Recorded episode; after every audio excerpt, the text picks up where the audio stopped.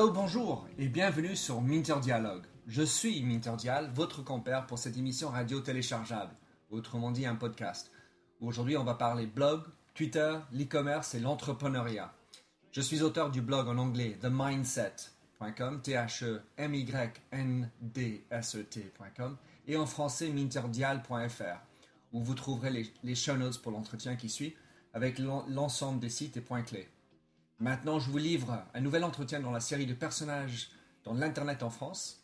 Cet entretien est avec mon ami Michel de Guilhermier, père et entrepreneur, homme de retail et grand homme de e-commerce. Maintenant, je vous invite à écouter l'entretien. Bonjour, je m'appelle Minter Dial de The Mindset Company et vous êtes sur l'émission radio téléchargeable Minter Dialogue. Aujourd'hui, je suis à Indiana Café dans le 17e arrondissement et j'ai la chance d'avoir avec moi Michel de Guilhermier. Alors Michel a un très grand parcours d'entrepreneur où il a fait la société Photoways.com et aujourd'hui il travaille sur InspirationalStores.com. Michel, tu feras beaucoup mieux que moi, s'il te plaît, présente-toi. Salut Minter d'abord, écoute, moi j'ai 47 ans, je suis marié, j'ai 4 enfants. J'aurais voulu en avoir 7 ou 8, mais enfin je me suis arrêté à 4 malheureusement. J'ai commencé en retard. Je comprends. Et depuis maintenant 15 ans, je suis entrepreneur, après avoir passé 10 ans de corporate jobs, chez PepsiCo notamment. Donc depuis 1995, je suis entrepreneur. D'abord dans le monde physique, où j'avais racheté une chaîne de magasins. Et depuis 1999, maintenant sur Internet, avec Photoways et après Inspirational Stores.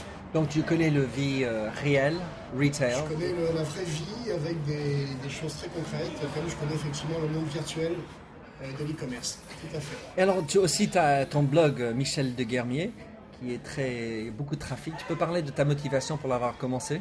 En fait, la motivation était très personnelle, hein. Elle était assez égoïste. C'était vraiment un journal de bord où je pouvais reporter mes lectures, mes analyses sur les événements. Et l'avantage du blog, c'est que ça reste écrit et qu'on retrouve facilement les choses.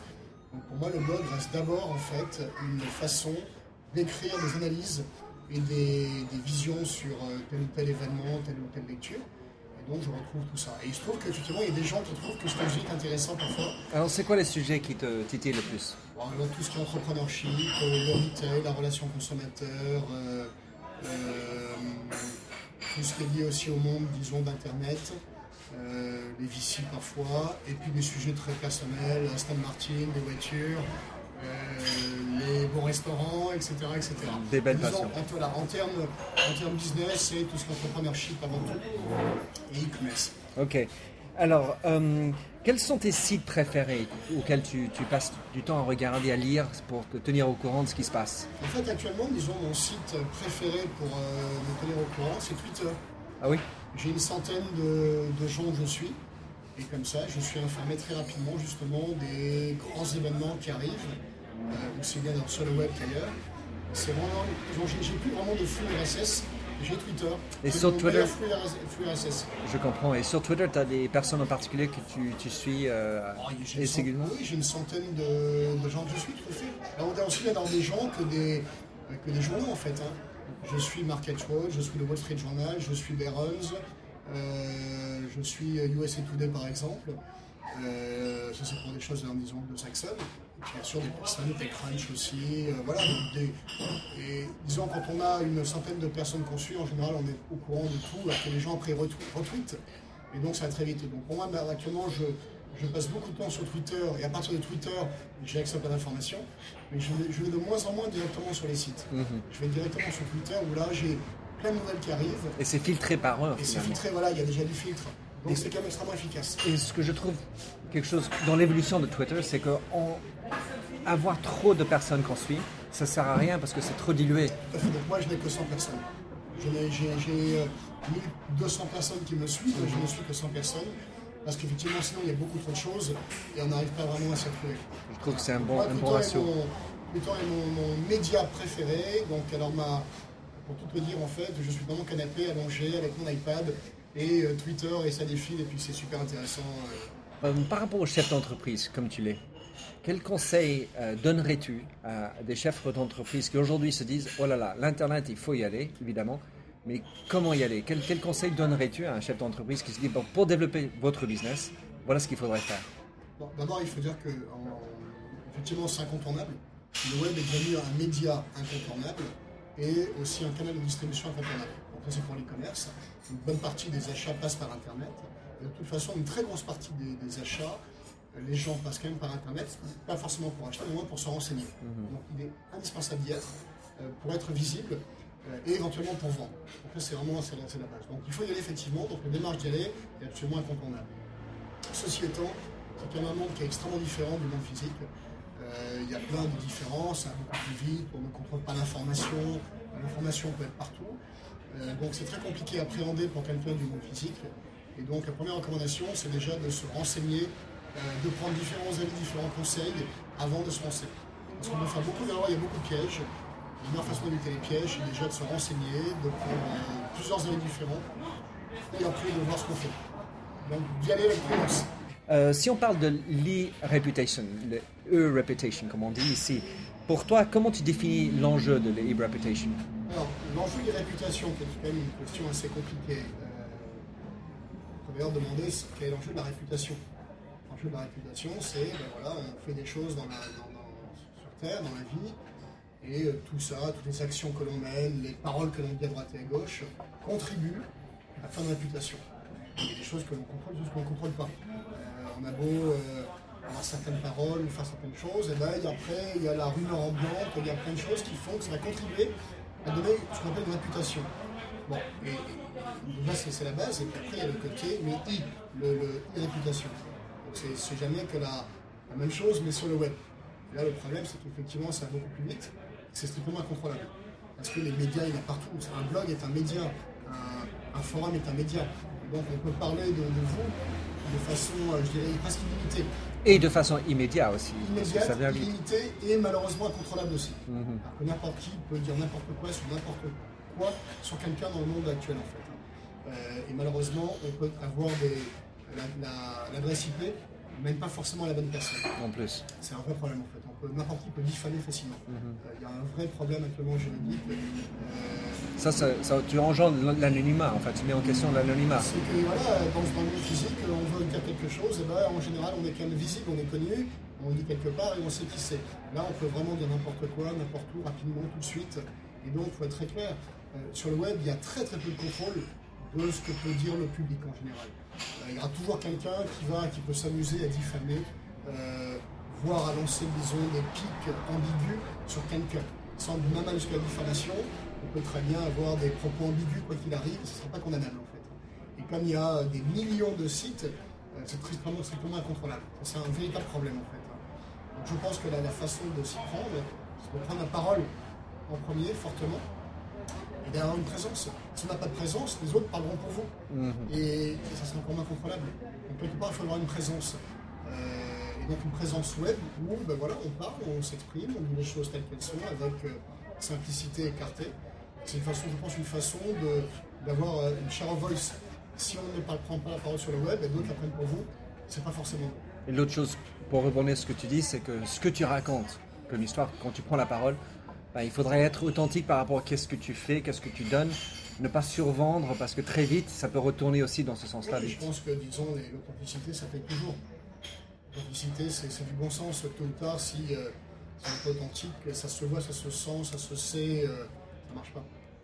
Et ce qui est aussi vrai, c'est que sur l'Internet, les gens ne vont pas que pour y critiquer. C'est-à-dire, il y a majoritairement des gens qui veulent laisser des commentaires positifs sur vous.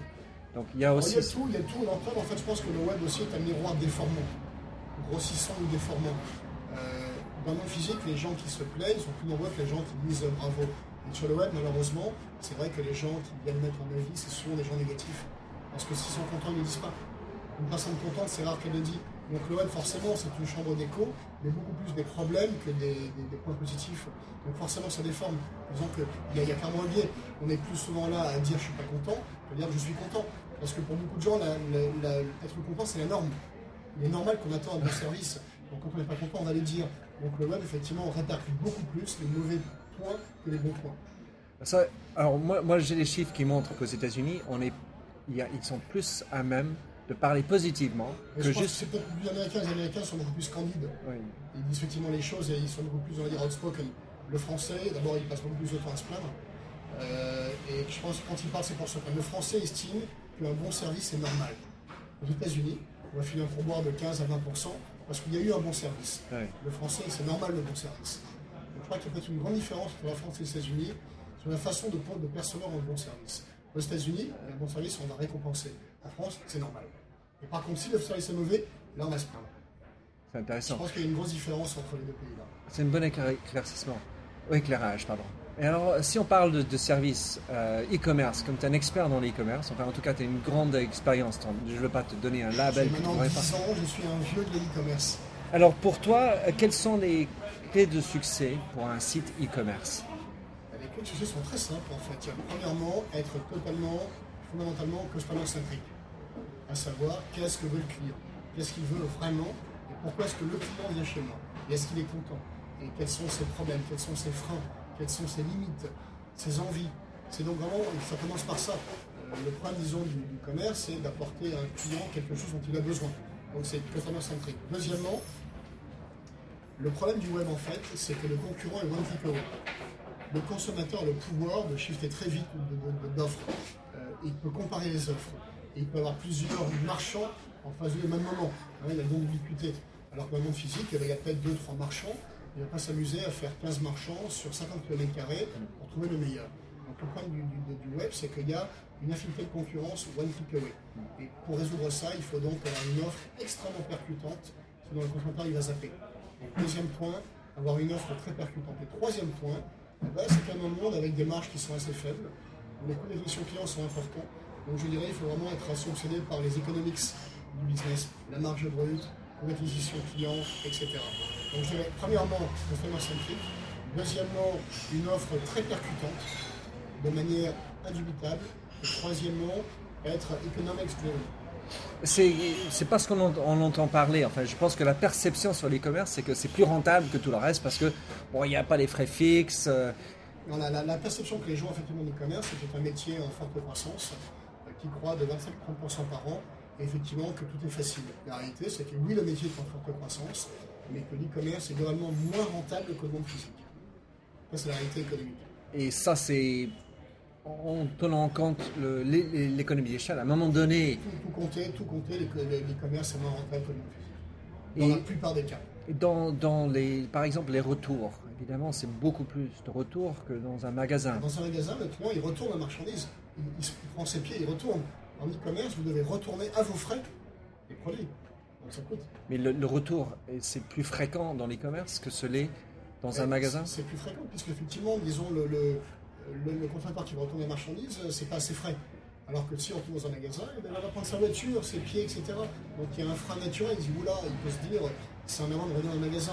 Un monde physique, il va à la poste, il renvoie ça et c'est aux frais du marchand.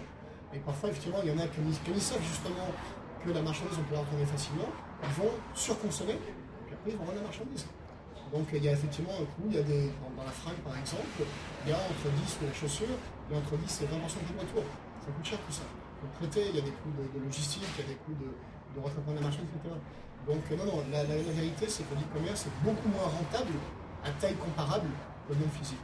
Beaucoup moins rentable. Et puis si je reprends ton premier point, c'est de bien être custom-centric. Quand tu parles de Photoways ou Inspirational Stores, qu'est-ce que tu as fait concrètement pour t'assurer des customers? Je passais mon temps à écouter mes clients. Voilà. J'envoyais un sondage tous les 3 jours pour tout connaître sur eux. Donc des sondages par email? Par email, content, pas content, qu'est-ce qu'ils veulent, de quoi ils ont peur, est-ce qu'ils ont aussi d'autres concurrents, comment ils positionnent par rapport à d'autres concurrents, est-ce qu'ils sont contents des prix, est-ce qu'ils sont contents des produits, la qualité, tout. Et sur la deuxième question, tu as parlé donc d'avoir une offre pertinente.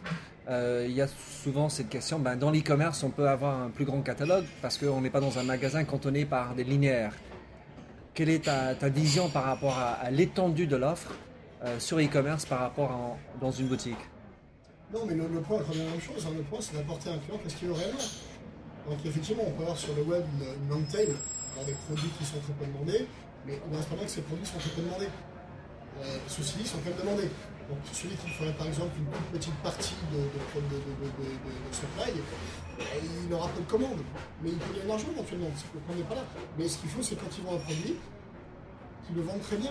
que ces produits soient uniques, exclusifs, pas chers, peu importe, mais qu'ils aient un avantage par rapport aux voisins. Donc, one click away. Il faut se demander pourquoi est-ce que le consommateur va venir acheter chez vous et non pas chez le voisin. C'est quand même une vraie question. Si il y a 10 concurrents qui vendent tous un Canon Nexus 90 par exemple, ben, c'est bien difficile. Si par contre je suis le seul à vendre ce produit-là pour X ou Y raison, ou je suis le moins cher, là j'ai un argument réellement. Dans le monde physique, encore une fois, le consommateur, il n'y a pas autant de choix. Sur le web, il appuie sur un bouton et se retrouve chez le concurrent. Donc si on n'a pas une offre vraiment percutante, parce qu'on est les seuls, parce qu'on est les moins chers, parce qu'on a le produit qu'on n'a pas, ça devient très difficile. Ça, c'est les vrais principes de marketing basique. Oui, mais le problème, c'est des principes immuables. Le problème, c'est que malheureusement, le web, il a des mêmes applications. Dans le monde physique, le consommateur n'a pas autant de choix. C'est les problèmes immuables avec un E. Immuables avec un E, tout à fait. Pourquoi est-ce qu'en France aujourd'hui, on reconnaît qu'il y a une belle croissance avec les chiffres du FEVAD, mais en France, on est quand même en retrait, on est en retard par rapport à l'e-commerce en Angleterre, aux États-Unis. Surtout en Angleterre.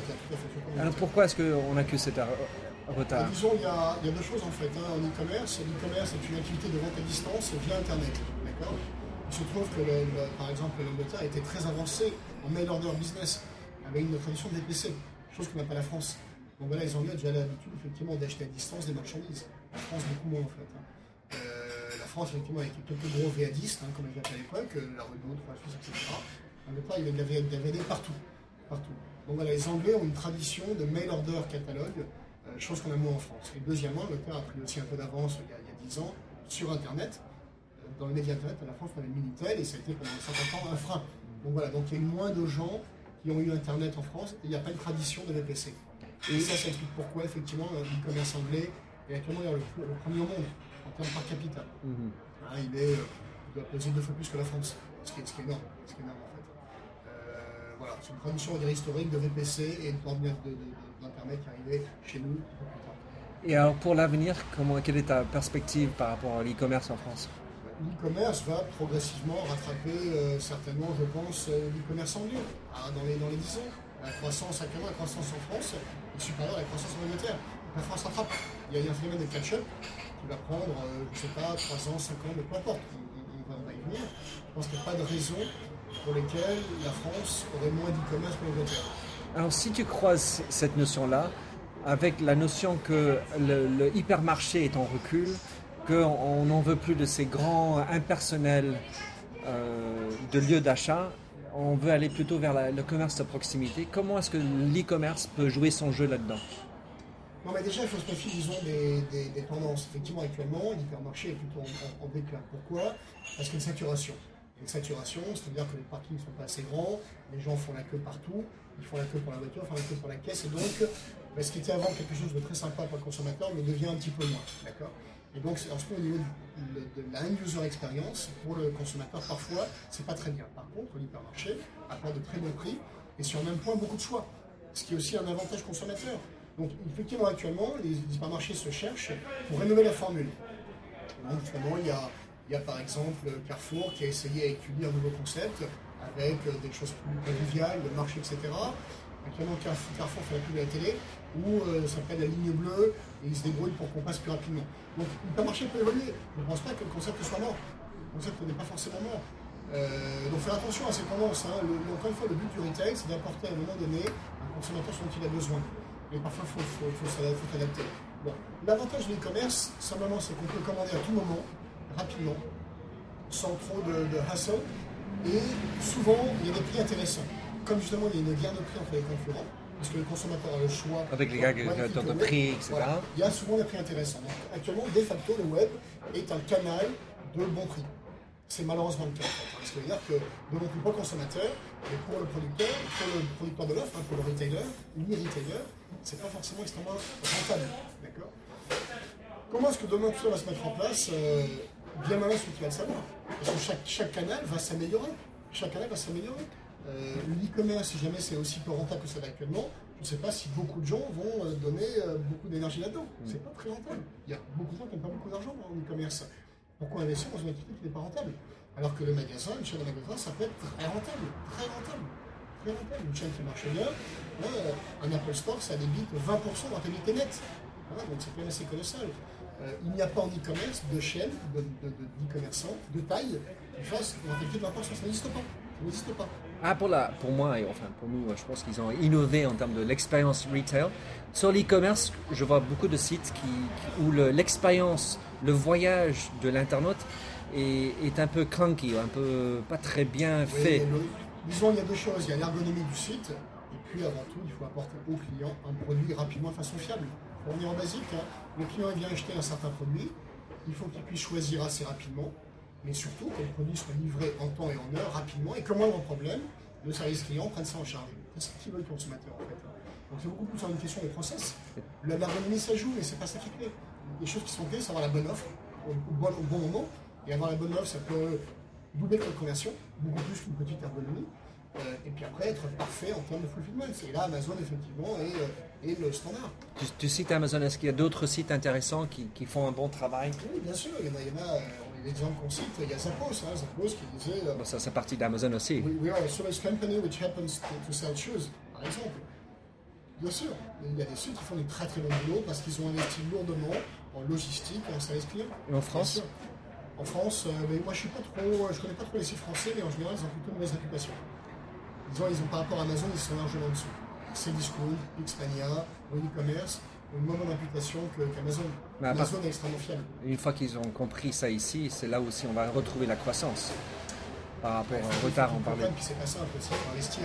Investir lourdement. Amazon, il y a 10 ans d'investissement en logistique, en moyens logistiques et en IT. En France, Amazon, actuellement, c'est 60 000 hectares d'entrepôts à Côte d'Orléans. Ils construisent un deuxième entrepôt à Montélimar, qui fera pareil. Ils font 5 000 m², c'est juste colossal. Ils ont investi, donc il y a des années d'investissement, d'expérience sur comment livrer un client rapidement et efficacement. C'est pas comme ça en fait. C'est beaucoup de travail. Amazon a pris un avantage colossal là-dessus. Et actuellement, je pense que la clé de l'e-commerce, on revient à des bases, une fois qu'on a l'offre qui est calée, de savoir livrer rapidement et efficacement un client. C'est tout. Alors Michel, je sais que tu es un passionné de l'e-commerce et d'autres choses. Et tu offres particulièrement un cours sur l'e-commerce. Tu peux nous parler de ce cours que tu donnes aussi? Le cours en fait, que je donne, c'est un cours, c'est une formation en fait, où je sensibilise les gens à quelles sont les voies de la rentabilité en e-commerce. Qu'est-ce qu'il faut faire pour être rentable en e-commerce? J'explique avec des principes, des illustrations, ainsi que des témoignages de commerçants, d'e-commerçants, que c'est une question de customer focus, d'offres. Et comment est-ce que quelqu'un peut se renseigner, peut s'inscrire à tes cours? Pour l'instant, on retrouve sur mon blog éventuellement ou sur le blog de Catherine Barba, parce que je fais la conférence avec elle. On ne fait pas beaucoup de publicité en fait, c'est un petit comité, à chaque fois il y a 40 ou 50 personnes et on parle d'e-commerce, on explique que l'e-commerce est un métier extrêmement difficile, c'est une erreur aux alouettes. On pense que c'est rentable et facile, la réalité c'est que c'est très compliqué, c'est pas très rentable. En tout cas, c'est absolument pas, disons, l'Eldorado. On a fait venir des e-commerçants de renom, Vistaprint, Amazon, etc. On fait aussi venir des grands commerçants qui expliquent un peu la façon de s'y prendre en commerce. On fait venir aussi des petits e-commerçants qui ont réussi. Ils expliquent chacun comment est-ce qu'ils ont réussi et ils disent toujours toute la même chose. On a été très frugal, on a passé beaucoup de temps à négocier comme des chiens, on a fait attention à tout, on a été extrêmement customer service, etc. Donc ils donnent leur vécu de petits e-commerçants. Et parfois ils sont rentables, mais en ayant effectivement des principes très simples. Alors je mettrai toutes ces informations dans les show notes et je sais que tu offres d'autres formations. Tu peux nous parler des autres formations? Il y a une formation que j'aime beaucoup, qui est la formation qu'on pourrait appeler « Comment devenir entrepreneur successful ». Comment réussir sa vie d'entrepreneur.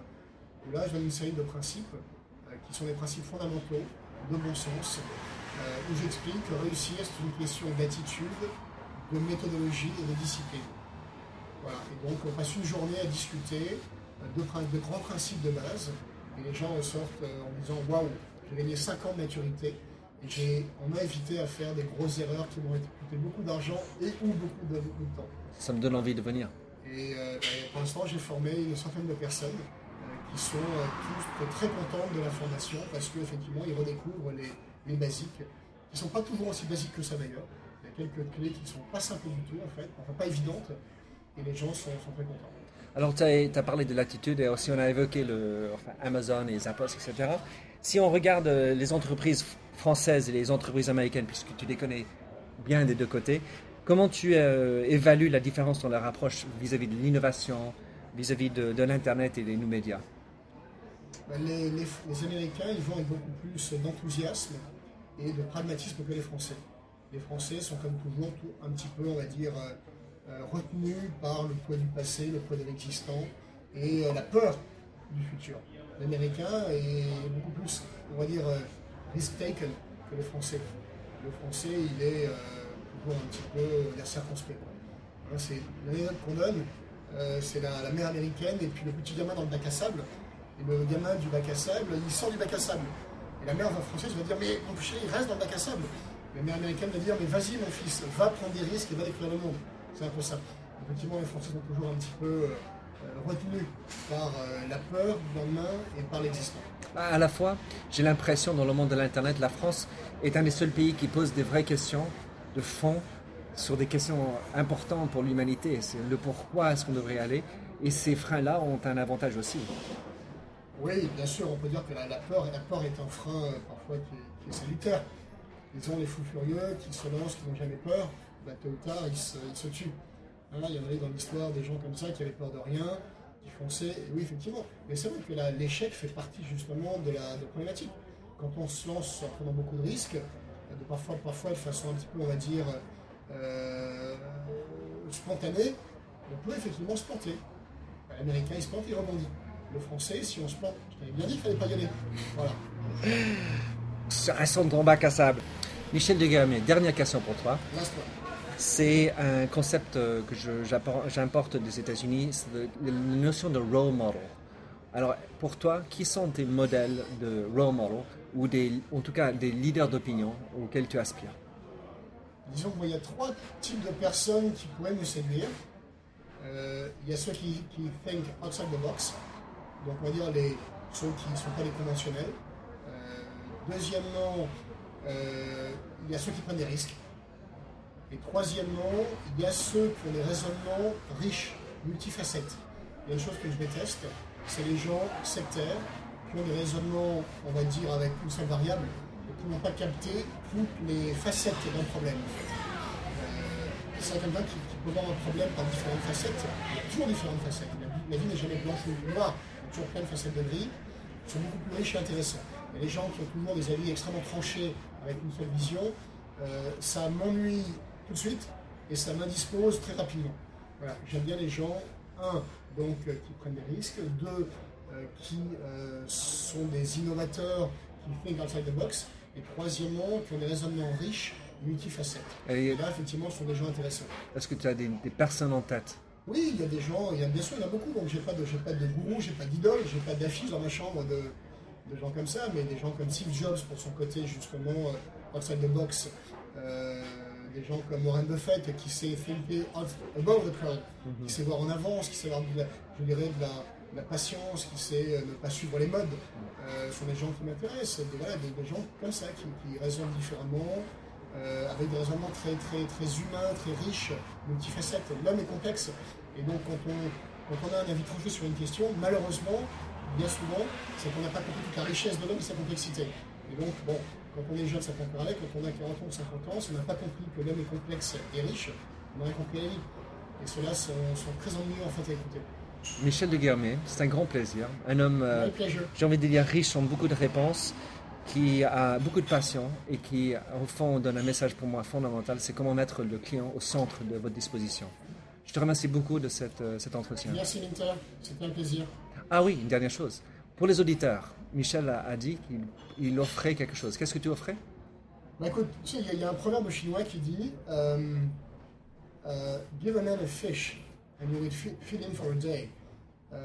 Teach a man how to fish and you will feed him for a lifetime. Moi, ce que je propose, c'est pas d'offrir un poisson, c'est plutôt d'offrir une de mes formations qui apporte des conseils très concrets pour ne pas faire d'erreur, pour gagner beaucoup de temps et pour réussir. Super. Donc, j'offrirai une formation, soit e-commerce, soit entrepreneuriat, soit écoute client à une personne. Donc, on va mettre cette offre sur la page Facebook. Je vous invite à y aller pour émettre pourquoi vous devez vouloir cette formation, cette offerte par Michel de Guilhermier. Michel, merci beaucoup. Merci encore. Alors,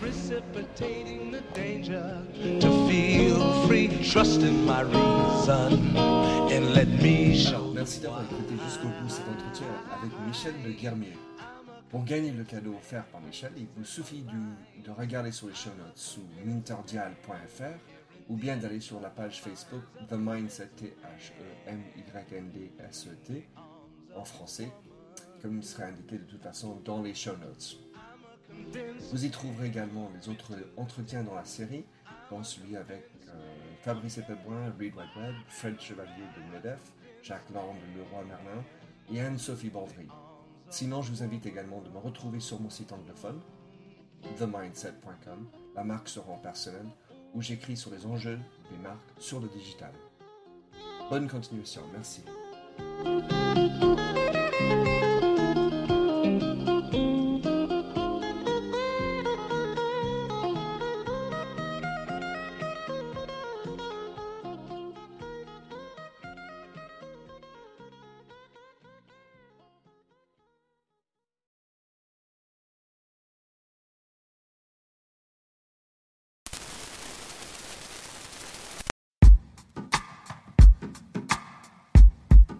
The Jim Stroud Podcast explores the discoveries and trends forming the future of our lives. Brain-to-brain communication, robot bosses, microchip implants for workers, and artificial intelligence replacing human workers are all happening now. If you want to know what's happening next, subscribe now to the Jim Stroud Podcast.